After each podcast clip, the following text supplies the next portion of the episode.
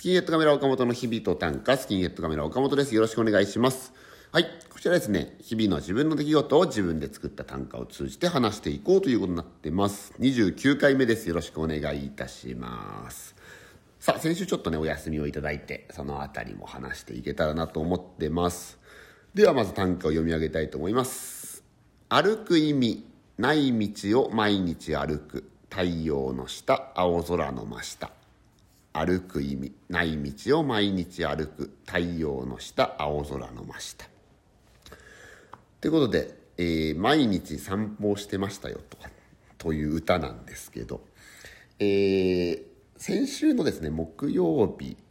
にですね、25日ですね、僕そのコロナウイルスの濃厚接触者に認定されてしまいましてですね、それでその連絡が来て、27日の土曜日に PCR 検査を受けて、で28日に陰性だっていうことが分かったんですけども、2週間はその対象の方に会った日から2週間は自宅で自宅でちょっと療養してくださいねっていうことで、それで4月の2日までっていうことで、自宅にいたんですけど、そんで毎週日曜の朝に更新して、別に体はめちゃくちゃ元気なので更新できたんですけど、そのなんか今まで自分が見た中で、今その療養中ですよとかっていうので発信してるのを人を見たことがないので、やっぱ療養中とかはやっぱ良くないのかなと思いながら、でその前々日、その木曜日25日にそう受けたんですけど、26日には僕が月に1回やってる芸人歌会っていう、短歌 YouTube でその芸人が短歌を読んで歌人の方に評してもらうっていう、結構楽しみに力を入れてやってるんですけど、それもお休み、自分で始めたくせにお休みいただいて、後輩の方が頑張ってくれて、すごいそれを普通に裏で見てたのでね、そのすごいありがたかったし、それ出ても体は元気だから出てもいいんじゃないか、別にしかもオンラインだしとかって思うんですけど、でもそういうことでもないのかなと思いながらってことで休みをいただいたっていうことなんですけどね。こういう時代ですから、誰がなってもってずっと言われてるし、自分でもそう思ってたんで、そういうことがあるのはおかしくないというか、その覚悟というまでいかないですけど、なる可能性はあると思っていたので、ただやっぱりすごい長かったですね。1週間、だいたい1週間くらいかな、ずっと家にいたんですけど、体が元気な1週間っていうのはなかなか長いですね。あんまり1週間何も外出ないよっていう経験もないし、そんでね、具合悪かったら出たくもないんでしょうけど、すこぶる元気なものだからね。そんで家で何かこんなに時間あるからものを考えようとかっていうふうにも思うんですけど、でもPCR のね、結果が出るまではやっぱり多少気が気じゃないっていうのもあるから、なかなか作れなかったりもして、出たら出ても出たで別にね、それは安心できることではないから、その後はちょっと多少なんかものを作ったりとかっていうふうにも思ったんですけど、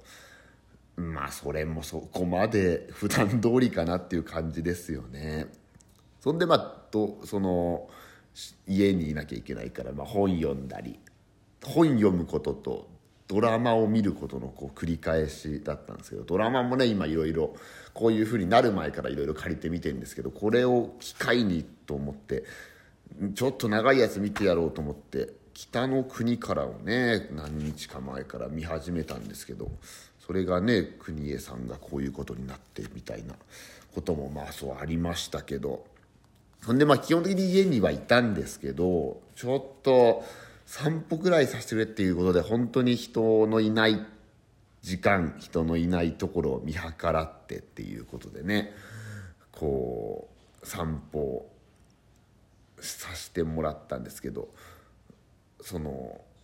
僕歩くっていうことは基本的には移動の移動の手段ですから、散歩っていうのはあんましたことなくて、あとまあウォーキングみたいなのしてたことあるんですけど、それはウォーキングっていう目当てがあるからまあいいんですけど、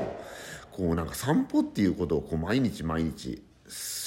んかこうしてたんですよね。こう店とかは入れないし、もちろんできないから、それで歩いてたんですけど、こうね、なんか歩くっていうことが歩くことも目的でもないし、なんかこの道を歩いてたことでどうにもなるわけじゃないし、でもなんかね散歩はしたいしっていうのがなんか新鮮な経験ですね、したね、こう人生を生きていてね。そんでまあ本当に1週間部屋にいたんでね、そんなような、それでお休みをいただいたっていうことなんですけど、他のねこともちょっとお仕事も多少迷惑をかけたりしてしまったので本当に申し訳ないんですけど、でもまあその濃厚接触者になって別にそれも遊んでたわけじゃないから、ね、今後もだから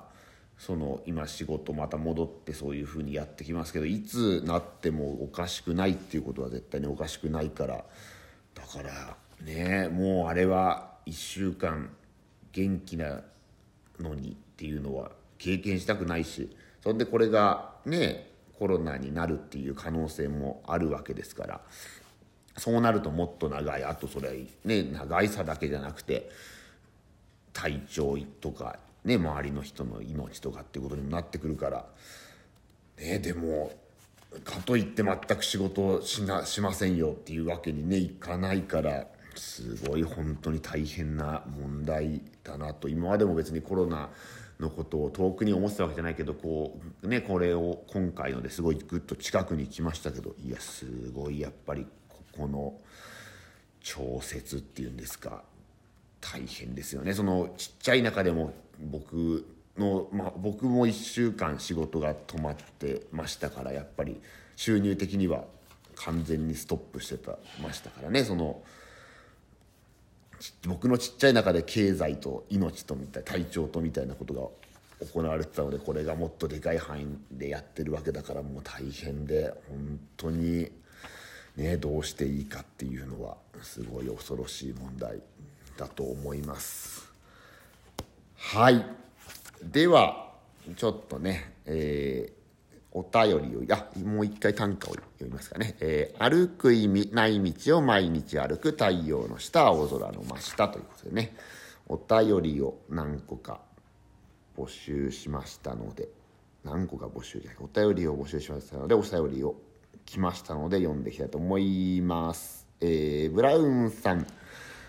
桜は好きですか？銀杏は好きですか？一日のうちに一番好きな時間帯はどれですか？桜は好きですね。桜は日本人みんな好きでしょうね。桜嫌いな人いないでしょう。桜と神木隆之介さんはみんな好きだと思ってるんですけどね、僕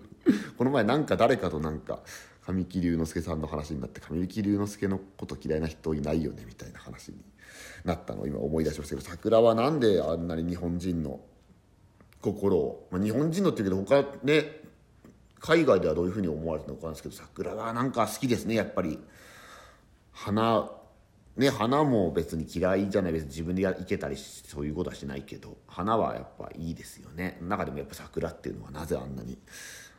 ね人の心をっていうのはありますね。銀杏はあんま桜に比べたら好きじゃないかもしれないですね。一日のうちに一番好きな時間帯はどれですか？もう若い頃は結構夜型人間だったんで、こう夜に物を考えたり活動を結構活発的にしてたんですけど、30代くらい超えてからはやっぱ太陽の光を浴びるっていうことの大事さみたいのを思ってるんで、やっぱ結構朝もう今結構規則正しく朝早い8時とかには絶対起きてるんですけど、それ朝の8時午前中とかは結構好きかもしれないですね。夜よりは好きになってるかもしれませんね。はいひとみさん、おはようございます。日々と短歌復活嬉しいです。ありがとうございます。1週間休みいただいて遅くなってしまいましたが、お誕生日おめでとうございました。ありがとうございます。岡本さんにとって素敵な1年になりますように。そうなんですよ、3月31日が誕生日だったんですけど、これもね自宅で療養中に誕生日を迎えて、まあ普段からね別にこうあったからといってめちゃくちゃお祝いされるとか、別にまあこういう時期だからそんなこともないんですけどね、まあ自宅で迎えましたね。はい、質問です。岡本さんは2021年どの短歌の賞に応募する予定ですか？私は初めて短歌研究新人賞と角川短歌賞に応募しようと思ってます。ですがなかなか難航しておりまして、締め切りに間に合うか不安です。ねえ、短歌研究新人賞が30種で角川短歌賞が50種なので、ね、最低80種ってことになりますもんね。僕は角川短歌賞はもうその去年候補作選んでいただいて、今年はもう取りたいっていう思いでやってますんで、もう結構ずっとそこに向けて作ってるんで、角川短歌賞は応募しますね。短歌研究新人賞はちょっとまだ決めてないですけどね、どうしよう。角川短歌賞のにちょっと結構比重を置いてるんで、ちょっとどうか分かんないですけど、まあ歌の数的にはなんかありそうなのでどうしようかなと思ってるとこです。はい、アーリーリタイアしたいよさん、おはようございます。岡本さんはトラウマってありますか？私は幼稚園のプール学習で溺れてから水泳が嫌になり大人になった。今も泳げません。そういうでっかいトラウマはねあんまないんですけど、なんか昔三木道山のライフタイムリスペクトっていう一生一緒にいてくれやっていう歌があるんですけど、その歌でなんかコントやった時にむちゃくちゃ滑った思い出があって、その歌は今でもあんま聞きたくないなっていうことくらいですね。なんかそういう水怖い火怖いとかそういうのはないかもしれないですはい、ということでもう時間なので、また、前回はまた来週といって会えなかったんでね、ちょっとあんまり軽々しく今後は言えないなと思いますけど、また次回よろしくお願いします。ありがとうございました。